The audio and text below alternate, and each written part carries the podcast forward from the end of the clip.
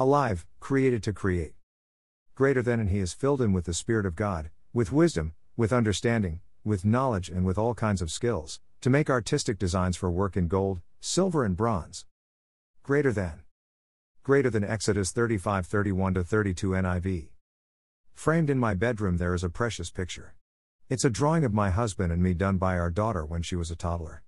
In her babyish hand, when she could barely hold a pencil, somehow she captured so much of what we were like. My husband's mustache and glasses, and my spiky hair and love of striped sweaters leap from the frame. And the truth is, our Creator God made us to create. And I thank God He has invested all people around the world with His creativity and the joy of being co creators with Him.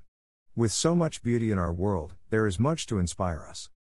Lord God, we thank you for our beautiful world, expressed in art and design. We pray for all those who work in creative industries, may your blessed spirit always be their inspiration. Amen. Author, Reverend Virginia Luckett, Tearfund's UK Churches Team.